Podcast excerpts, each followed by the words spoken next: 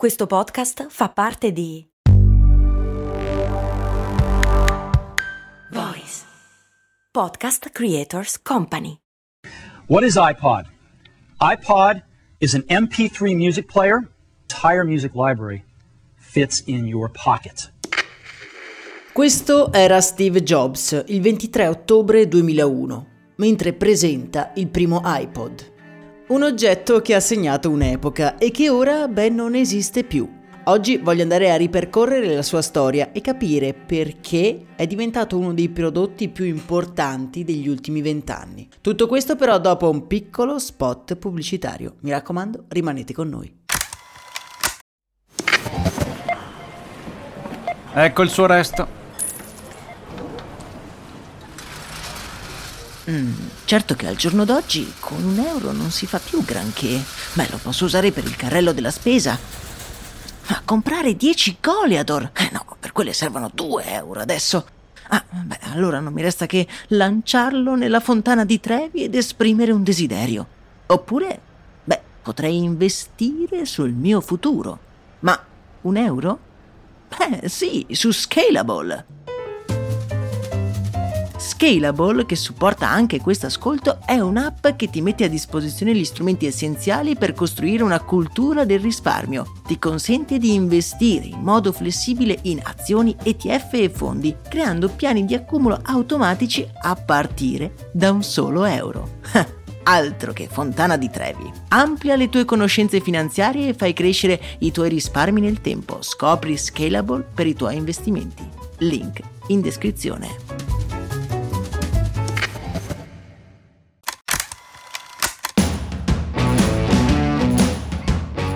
Bentornati su Brandy, miei cari amici avventurieri, io sono Max Corona e oggi mi vedo costretto ad essere purtroppo latore di brutte notizie. Apple ha dichiarato che cesserà la produzione degli iPod Touch, l'ultimo superstite di questa iconica linea di prodotti. Apple in effetti deve molto, se non tutto, di quello che è oggi ad iPod, per capire come questo lettore MP3 abbia rivoluzionato non solo un brand ma un intero mercato, dobbiamo fare una cosa che in effetti ci piace molto, riavvolgere il nastro della storia e capire dove tutto ha avuto inizio.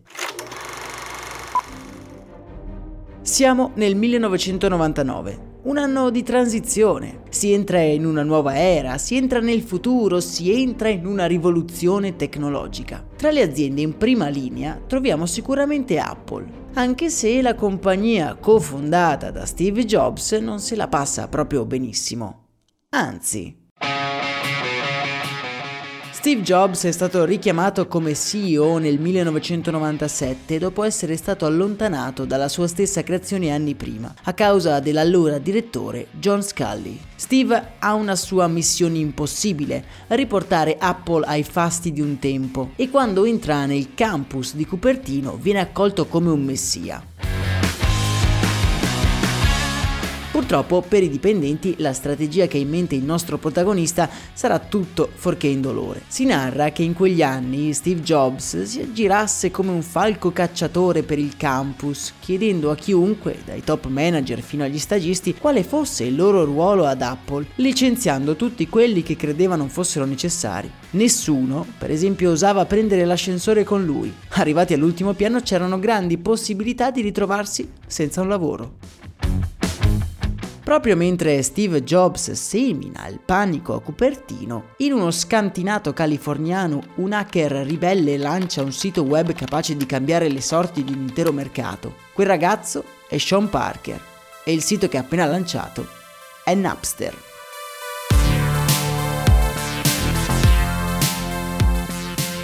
Napster è uno dei primi siti di condivisione peer-to-peer di file MP3. Fondamentalmente gli utenti potevano scaricare le canzoni connettendosi ai computer degli altri utenti tramite il loro. Prima che le major discografiche si rendano conto della portata del fenomeno, Napster conta già migliaia di utenti e milioni di canzoni condivise ogni giorno. Il mercato entra nel panico e le case discografiche non perdono tempo e fanno causa al sito web per violazione di copyright. Il processo è lungo e mentre Sean Parker è in tribunale, Steve Jobs e i suoi ingegneri prendono appunti. Napster era chiaramente illegale, ma il suo successo dimostrava che le persone volevano che non lo fosse, volevano avere la musica MP3. Era chiaro che quella sarebbe stata la nuova frontiera della consumazione della musica. O almeno era chiaro al nostro Steve. Prima infatti crea iTunes, un sistema per catalogare e riprodurre brani MP3 dal proprio computer, per poi accorgersi che le persone non avrebbero mai ascoltato musica dai loro computer. Deve dar loro un device che gli permetta di ascoltare canzoni ovunque loro siano, una sorta di Walkman, però per gli MP3. All'epoca sono già presenti alcuni lettori MP3 in commercio, ma nessuno sembra essersene interessato, non hanno una grande copertura mediatica e la loro user experience è a dir poco macchinosa. Dopo aver annunciato iTunes nel gennaio 2001, Steve Jobs chiama a raccolta i suoi ingegneri e gli comunica che avrebbero dovuto tutti lavorare ad un lettore MP3 e che lo avrebbero messo sul mercato prima delle vacanze natalizie di quello stesso anno. Avrebbero dovuto creare un prodotto praticamente da zero in nove mesi, una cosa folle. In un'intervista l'ingegnere capo di questo progetto ricorderà la progettazione dell'iPod come il periodo più intenso della sua vita. Apple, ricordiamolo, è sul lastrico, si lavora giorno e notte, sette giorni su sette, ad un progetto che potrebbe essere un grande buco nell'acqua. E in più, in aggiunta a tutto ciò, Steve è una furia. Vuole che tutto sia perfetto, vuole che il suo lettore MP3 Apple sia elegante, raffinato e estremamente facile da utilizzare. In particolare vuole che ci siano, vuole che ci siano meno click possibili. Non è infatti accettabile scorrere una lista di più di mille canzoni cliccando ogni volta su di un bottone. Serve qualcosa di più veloce, di più elegante, di più smooth. Nasce così l'iconica ghiera circolare di selezione touchscreen, che permette all'utente di scorrere anche 100 canzoni con un semplice giro del proprio pollice. Ad agosto il prodotto è quasi pronto anche se ci sono ancora dei piccoli problemini. La batteria si consuma subito anche da spento e questo lettore MP3 non ha ancora un nome. Quello che però non gli manca è lo slogan. Steve ce l'ha pronto ormai da mesi. Mille canzoni nella tua tasca.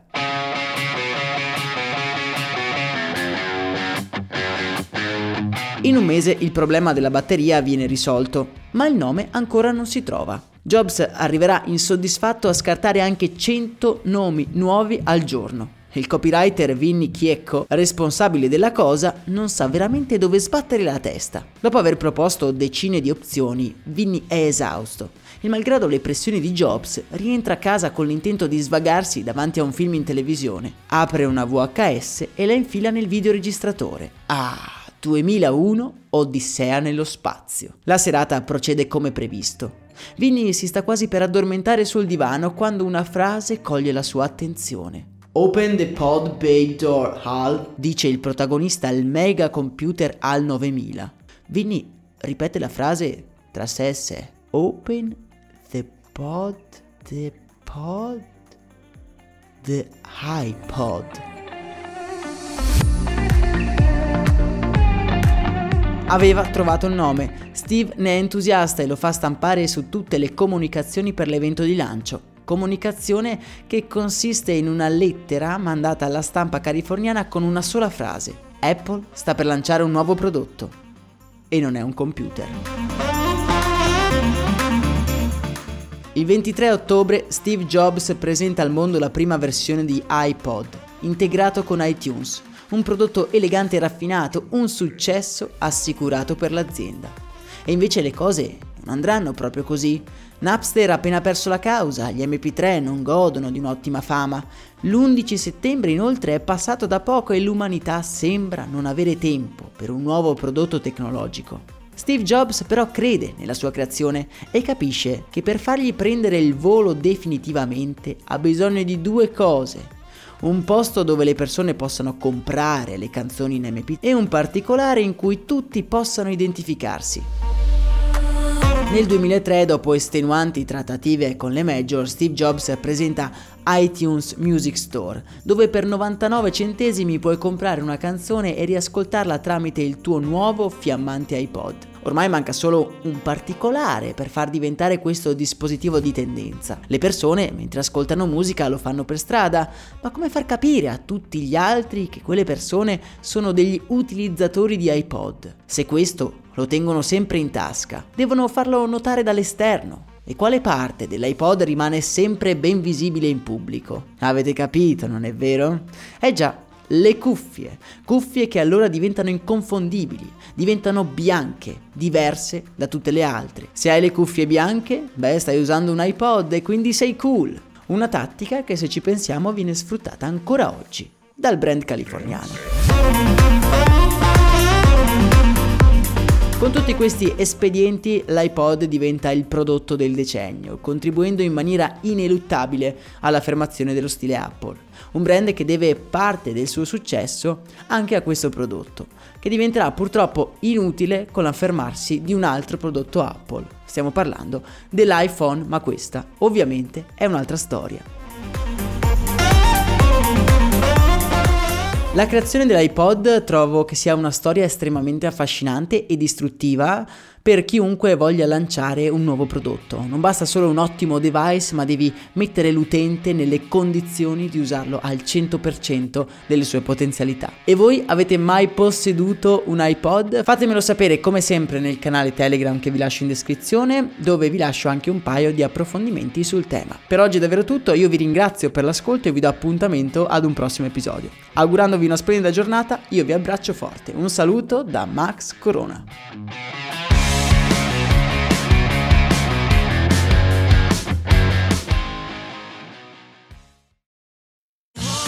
Da ogni euro lo smartphone Google Pixel 8 128 GB con Google AI per realizzare foto e video indimenticabili è tuo a 549 euro perché ogni euro batte forte sempre. Fino al 16 maggio.